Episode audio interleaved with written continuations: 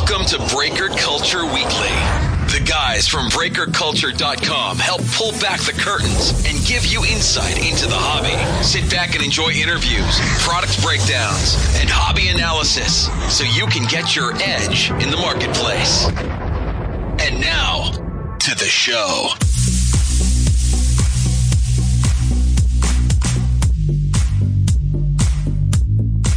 Well, hey guys, it's episode 39 of Breaker Culture Weekly, and this is Ty. And thank you. Thank you for joining. Uh, we're glad to have you today. Uh, so, today's a little bit different. Actually, it's a lot different because we're not talking about sports cards. We're not talking about sports. We're spending 30 minutes with Shani. Uh, Shani has been gone for about a month, uh, kind of here in and out, uh, if you haven't noticed. But really, since the Squirrel Hill shooting that took place, um, a little over a month ago during our interview with Mojo Break, um, which was crazy enough how that all happened. Um, there's been some stuff that's happened with Shani, really the death of a loved one, and I'm going to let Shani tell you about the situation. But um, you know, this is it's important, especially this time of year, to kind of step back and remember that you know we all focus on sports cards a lot. It's a big part of a lot of our lives, but it's not really that big of a deal when it's all said and done. And this podcast, this conversation is really just an opportunity to hear what's happened in Shani's life, but also to reflect. And some of us have gone through um, big losses in family and situations where we've had to cope with this and handle it. And I think the way Shani's doing it is very encouraging, um, at the same time, very challenging. So, so yeah, I, I hope I hope you get something from this, but if anything, um, just a reminder to enjoy your time with your loved ones this weekend, this week, throughout the, the year. Um, don't miss that opportunity because you never know what'll happen. And we're all going to face tough times, uh, but uh, it's how you respond that really defines a lot of our lives and and uh, and makes these moments that we have now even that much more special. So, uh, with that, I'll let you enjoy the conversation with Shani. If this is not your cup of tea, then we'll catch you on episode 40 here in a couple days. But otherwise, enjoy the show.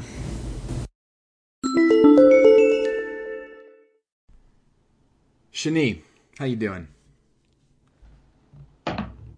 Probably the wrong question to ask. How am I doing? Well, For, for, let me, I let me mean, let's look, restart it's- this. Welcome back. It's really good to have you you. back. Um, good to be back.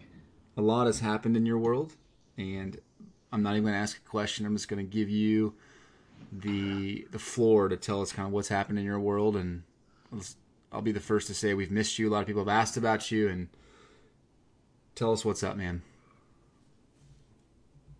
Um, well, thank you, and I appreciate that. And whoever's asked about, I, I, I really do appreciate the caring. Um, well, uh, sadly, we had a a tragedy in the family, um, and we lost my mother. Dee Dee Pellet is my mother's name. She was 66 years old, and uh, she had come home from my aunt, her sister's birthday party, and was crossing the street and was hit by a car. She was rushed to the hospital. She had undergone several surgeries on her abdominal, and then they also found a brain bleed. Initially, we were hopeful that the bleed was on her brain, not in her brain, but that ended up not being the case. She fought ha- hard.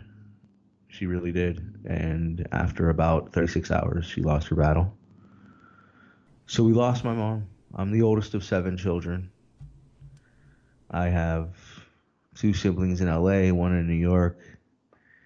The rest of us are here. Um, obviously, everyone came into town very quickly, including family from Israel. And in Judaism, we have to have a funeral and bury the body by sundown of the next day after the individual has passed. So the accident happened late Wednesday, and we had the funeral by Friday late morning. Um, and it's been some of the hardest moments of my life. I've dealt with loss before, of grandparents. I had a sister that passed away when I was younger. Um, but yeah, I, I would definitely say this has been the most difficult experience in my life, and uh, it's difficult because I lost my mom, but it's also very difficult because I'm watching my loved ones go through so much pain, especially my father. You know, they say that the loss um, but the loss of your spouse is a very close second. I think it's a little bit weird to rank those kind of things, but I think the reason I say it is because I'm just trying to kind of maybe explain and illustrate a bit as to you know how hard it is for me to watch my father go through this. My father's a tough guy, was a paratrooper in the Israeli army, fought in two wars to see him completely broken down and almost helpless is just gut wrenching. Hmm. Um, so, you know, that's it's been two weeks. It feels like time has slowed down to a crawl, if it has advanced at all. I think, you know, it, it I understand it, it but it it can be difficult. It, it seems like some folks seem to think that there's enough time that has passed that things should be getting back to normal for us, but I honestly feel like it it has improved very very slightly, but hardly at all. The pain and the grieving is still feeling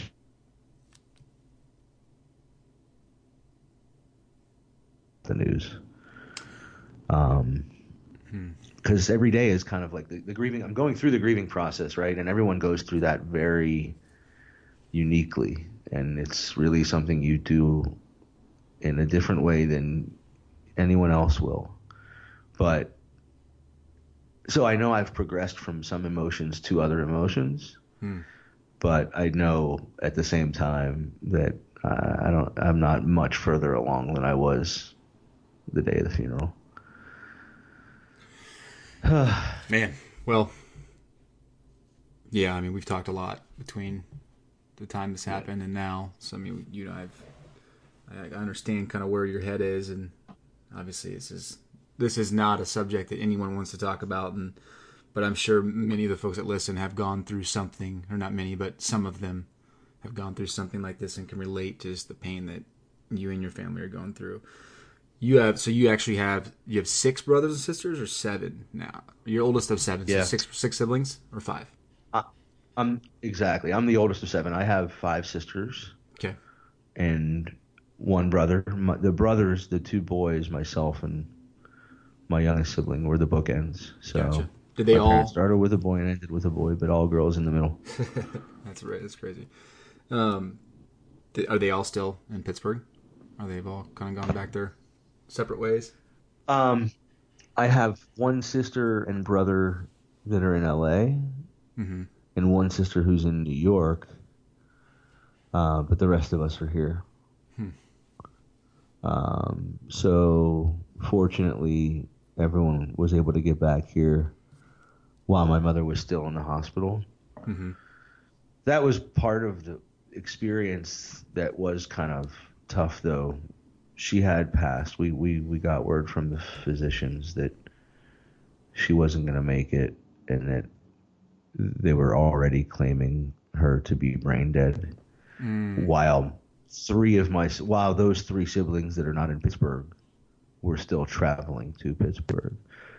So it was really awkward because we had to basically bite our tongues and wait to start talking to people about it for fear that word might get around to them with the, today's day of social media mm-hmm. And how fast news, especially bad news, spreads. We had to keep it under wraps and give them a chance to get to us at the hospital so that we can tell them.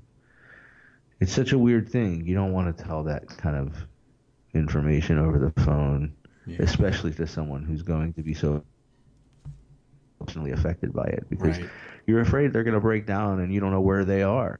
You know, in the middle of an airport, what, what what's driving? God forbid something happens. Mm-hmm. So yeah, there was a weird kind of couple of hours there where we were waiting for them to get to us. But you know, obviously they did, and wow, I'll never get rid of those images of watching my father and siblings take the news.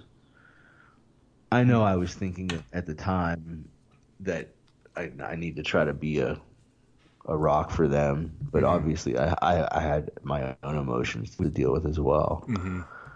It's it was you know certain just images of watching my siblings just break down. It's hard to take. Not to mention, my mom had gone through the ringer, both in terms of the actual accident itself, and then in terms of all the surgery she had to go through on her both her gut and her brain. Mm-hmm. So when we were finally able to see her, it wasn't her. Mm-hmm. You know, I, unfortunately, I didn't get to see my mom for a last time. I mean, obviously, there was a time that I saw my mom, Mm-hmm. but there wasn't a moment that I could say I can kind of hug Yeah. And get a little bit of closure in that respect because she was just a mess, Mm-hmm. quite honestly. Mm-hmm. Um, so that was tough. Yeah. So what what is the kind of the typical process for mourning in the kind of the Judaism culture? In Judaism. Yeah. Sure. So I did mention already that when someone passes, Mm-hmm. They have to be buried by sundown of the next day, and that basically is just a rule because your body is your sh- is just a shell. It's not you. You are your soul. And when the soul leaves the body, that body is now essentially ritually, spiritually impure. So ashes to ashes, dust to dust, you know, go back to the earth by sundown of the next day as quickly as possible. So, mm-hmm. And and we also don't believe in anything like an ornate coffin, Mm-hmm. just a pine box. Um, actually, in Israel, you're literally buried in a prayer shawl. Hmm. Um, no box at all. But uh, I think there are some laws in the states about that. So Right. pine box. Um, so we had the funeral. Um, I was the one that gave the eulogy. I was the only one that spoke. I thought my dad might, but he couldn't. He could, he definitely couldn't. Um, that was definitely one of the most difficult five minutes of my life. Just writing it was enormously difficult, let alone actually doing it. Um, and then immediately from the funeral, you go home and you start a process called Shiva. Shiva is seven days of the mourners being in their home and the community coming and paying their respects. Maybe something like a wake, but there are some significant differences because there are some significant ritual things that happen at Shiva. First of all, the, the family that's mourning has to sit low to the ground, even on the ground. Um, you have to cover up all your mirrors as to, you know, remove any maybe uh, draw toward vanity. Uh, Also, so that you don't see yourself while you're mourning, because most likely you are going to look pretty bad, and you don't want to be compelled to, you know, beautify yourself or anything like that. You're supposed to stay in your in a mourning state. I skipped one thing that's pretty important. We go through something called Kriah, where you take a little knife and slice your shirt and tear it. And that's just the process itself of just grabbing your shirt and ripping it as if to rip your heart because your heart is broken. And then you are to wear that for the week, um, both as a reminder to yourself, not that you need to be reminded that you're in mourning. There's no necessary rem- reminder because you don't forget. But Right. Um, also, for a reminder to the people that might be coming to pay their respects that might not know you that well, so that they can see who are the people that are actually here that are the mourners. You just look for the people that have that ripped shirt. Mm-hmm. Um, yeah, so, and you're literally not supposed to leave the home. Now, my siblings and father all stayed in the home and they never left. They're a lot more religious than I am. I left each night to go home. Mm-hmm. I also found myself very overwhelmed at moments and left just to take a breath. Um, you know, I think different. I think I already said it. Di- different. Everyone takes this differently. Everyone deals with each emotion differently. Mhm. Everyone grieves very differently, and generally speaking, I'm I'm not the kind of guy that likes to be around a whole bunch of people. I definitely don't like to be touched by a lot of people. So, you know, it, it didn't take much for me to be overwhelmed by the sheer number of people that would come by and that everyone wanted to hug me, you know. And I get it. I, I fully get it. I, I don't I don't want to disparage anybody for wanting to pay their respects and console me. But, you know, it put me in a place where I just I had to step away a few times. Mm-hmm. It gets intense. It's a whole week of people in your house the whole time. And I, when I say people, I'm talking, you know, not just a few people. I mean, it's from sun up to sundown. You're talking 20, 30 plus people in your home the whole time. Wow. Um, the food is pretty good. People bring a lot of food. my mother Silver would have lining. Been proud of. Yeah, my mother would have been proud of the spread. Um, people actually have put together a food calendar Mm-hmm. through the next six weeks or so to take care of my family with meals every day, all day. Mm-hmm. That's just amazing. I mean, talk about the community. I mean, Mm-hmm. the Jewish community in Pittsburgh has stepped up. I think they do this for anybody. We're not special in that respect. Mm-hmm. But uh, yeah, the number of people that just really stepped up has been amazing. Hmm. So that that pretty much explains most of what Judaism does for the mourning process. Gotcha. Yeah, I mean that's it's. I think it's hard for some people to relate to the traditions of that. And, Yeah, like you and I have talked to about, it's just. I think it's just so it's so special to hear because in American culture, you you can just kind of sweep this stuff under the rug, and you're you you're not allowed to do that in Judaism. Like No. you're forced to like face the situation and like put yourself like into the deepest part of it.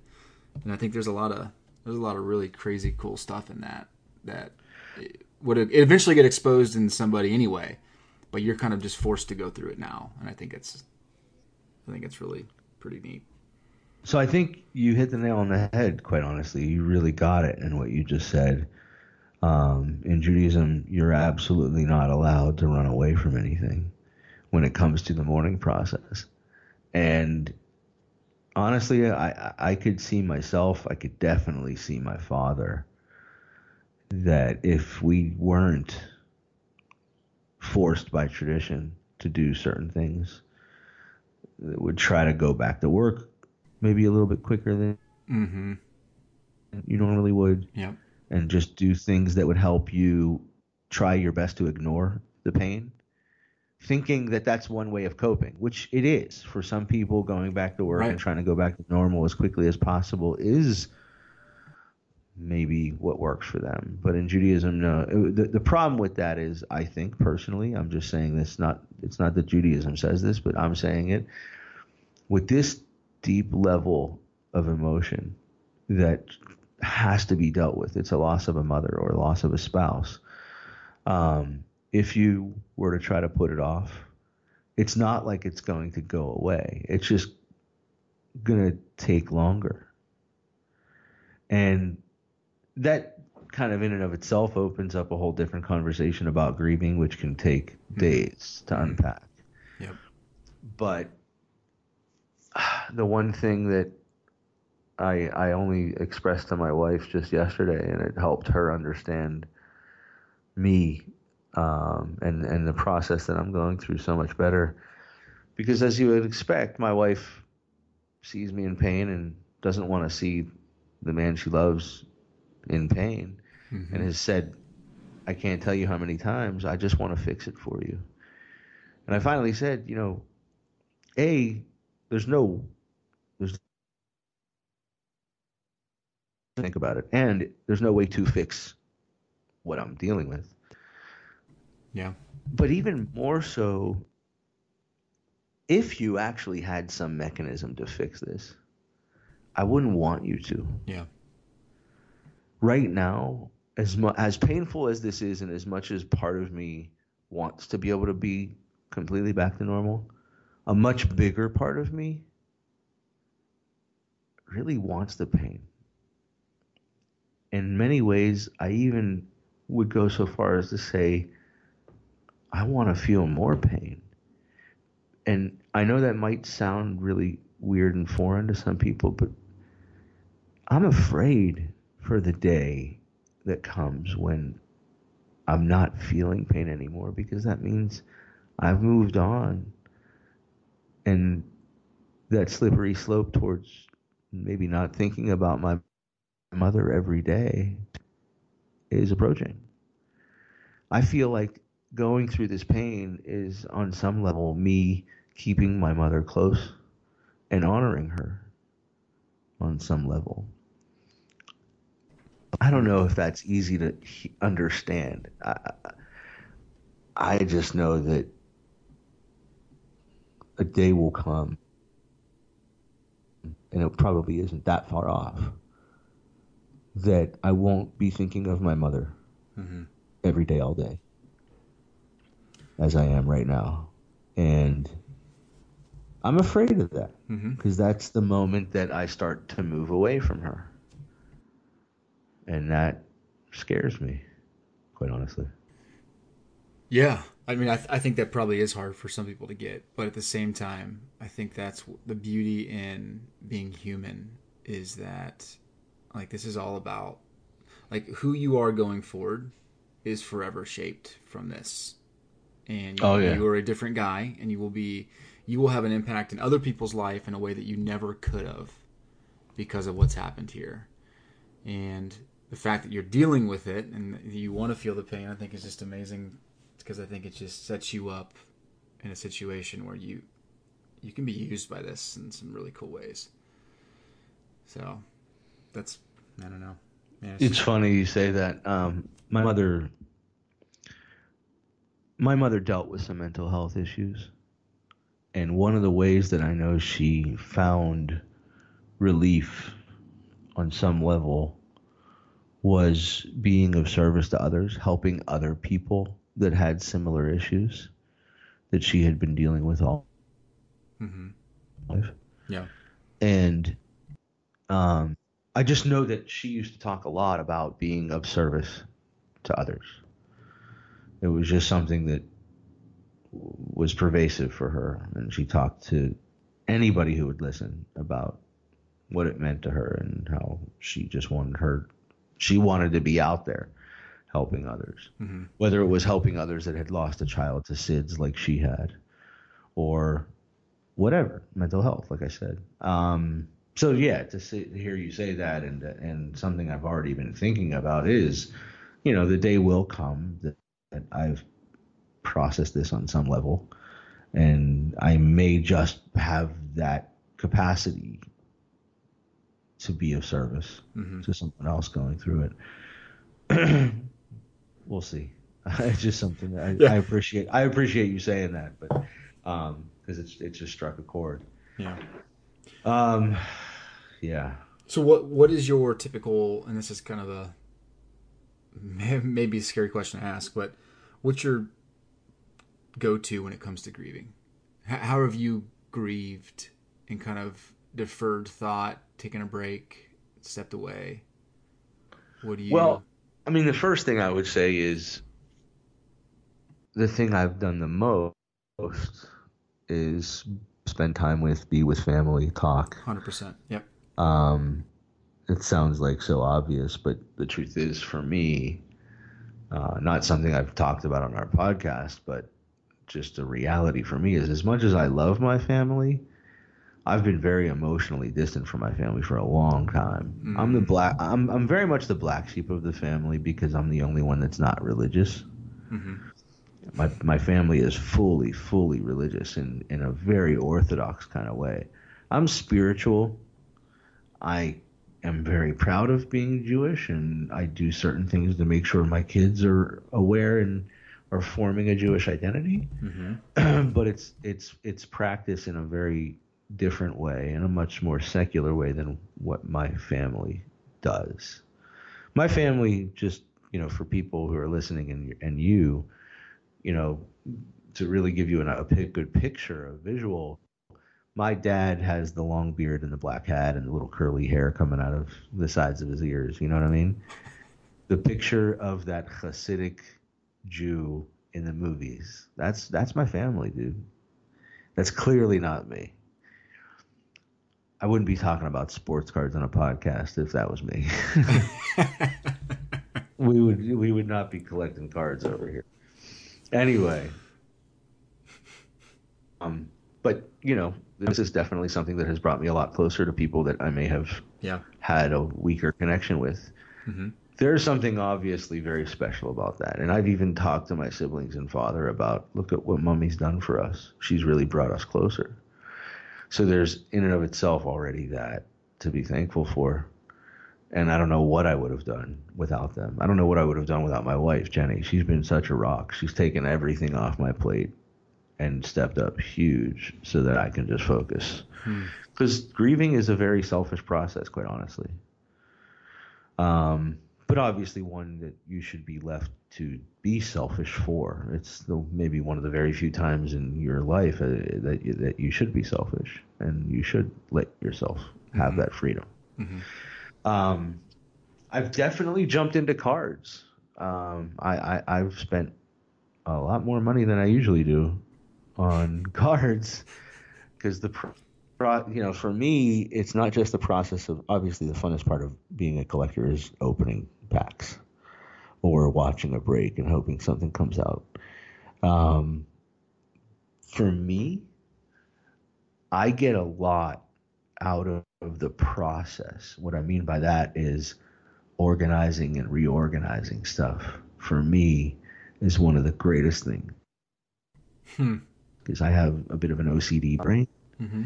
Um, and that time that sometimes it takes to sort and build a set in number order um, to sort for the sake of selling and having things set up in such a way so that you when you when you're ready to actually start building um, listings you know everything's there. That that process for me is therapeutic uh, and I've gotten involved in that a lot. Actually a, a, at least a, a chunk of every day I've been in my little card area, just sorting, organizing, reorganizing. Mm-hmm. Um, so my shit's in order right now. That's a good thing. um, again, silver I, lining. Silver yeah. lining here. Good food. Cards are in order. Okay. Yeah. I, I, am very delinquent on listing things. I haven't done yeah at all. I have a lot to get to especially a ton of Prizm basketball. That's pretty much all I've bought, with the exception of maybe a one blaster here of optic football or one mm-hmm. pack there of I don't even know what. I saw that Elite Extra Edition was on retail today. Hmm. Um, yeah. Yeah. Well, w- we agreed not to talk about. By cards. the way, yeah. Finish that thought. You're right and I thank you for this. I, all I was going to say is it seems like there's just a lot that has happened in this period of time where I feel like I've been. What would I even call it? I've been in like some type of zombie world for a moment. Mm-hmm. Um, uh, maybe that's a weird way to say it, but you know, just in another world. I've been in this lim this this this limbo kind of place where the world has continued to move and I don't really know what's going on. Yeah. Well, I'll say from one quick thought from a card perspective. Um, probably isn't a bad thing that you haven't been as like mentally engaged in it because I think it's been kind of a rough patch for the last couple weeks with pricing and expectations. But we're going to save that for another podcast when you and I do this in a couple days. But uh, um, that, that is kind of cool to hear, though. I mean, car, cards are more than just pieces of cardboard to a lot of us. I mean, they're they're kind of Oh, yeah. getaways and ways for us to just for that moment you just start you're taken away and you get caught up in it and you, either if it's for yourself or with your kids or whatever it is it's just it's a an escape it is an it's a positive escape and No question. yeah No question. And you know, the truth is, there are times when what I'm getting out of it therapeutically, it could be anything. It literally could be little post-it notes with numbers on them. It doesn't matter. But the fact that I have something to organize and sort is what I need. Obviously, I wouldn't be as motivated and interested if it wasn't sports cards. But I think you know you get what I'm trying to say. Um, yeah, hon- honestly, I thank God that I had it because I've needed that bit of a break each day to let my mind rest and just do something for the sake of doing something that could distract me. yeah i mean so the alternative is you could spend thousands of dollars on a psychologist. So that's, that's the easy way to justify this. This is, this is a cheaper version um, yeah I would argue that uh, both are in order. I, I think they're whether you see a therapist on a regular basis in life or you only seek that kind of experience at the moments that are this severe and drastic. I think this kind of moment that is as severe as it is and as drastic as it is warrants going to talk to somebody that's a professional yeah if for nothing else, sure. getting a perspective that may not be, um, you know, fettered by anything. yeah Literally, you know, my dad. So all of my siblings and I have each kind of done something in that vein, but my dad refuses. And I and I was talking to him last night about it, and he was like, "Look, if I want to talk to someone, I'm going to talk to you. I'm going to talk to your sisters." He said, "Look, I respect that, and I want you to feel that comfortable, and I want, and I, and I'm always here for you. But there's something that talking to someone that doesn't know you as a loved one mm-hmm. and doesn't have those potential connections and emotional hangups about how because of how much they love you um you you're going to get the perspective and you're also going to get the unfettered um re- truth Mm-hmm. you know obviously not everyone's a great therapist Yep. um, and you know you have to be careful and you have to and, and it, there is something to be said for there being you know kind of like a search that you have to go through to find the good the right person for you Totally. but uh but i believe in it Yeah. Well, we're super glad to have you back, man. Whatever that means, we don't know, but I, I think I speak on behalf of a lot of people. Like we i love you, it and we, i'm glad to be back yep, and we, I'm sure many people will come around and want to do what they can to offer encouraging comments, and that's what i appreciate it All right, brother, thanks man you got it.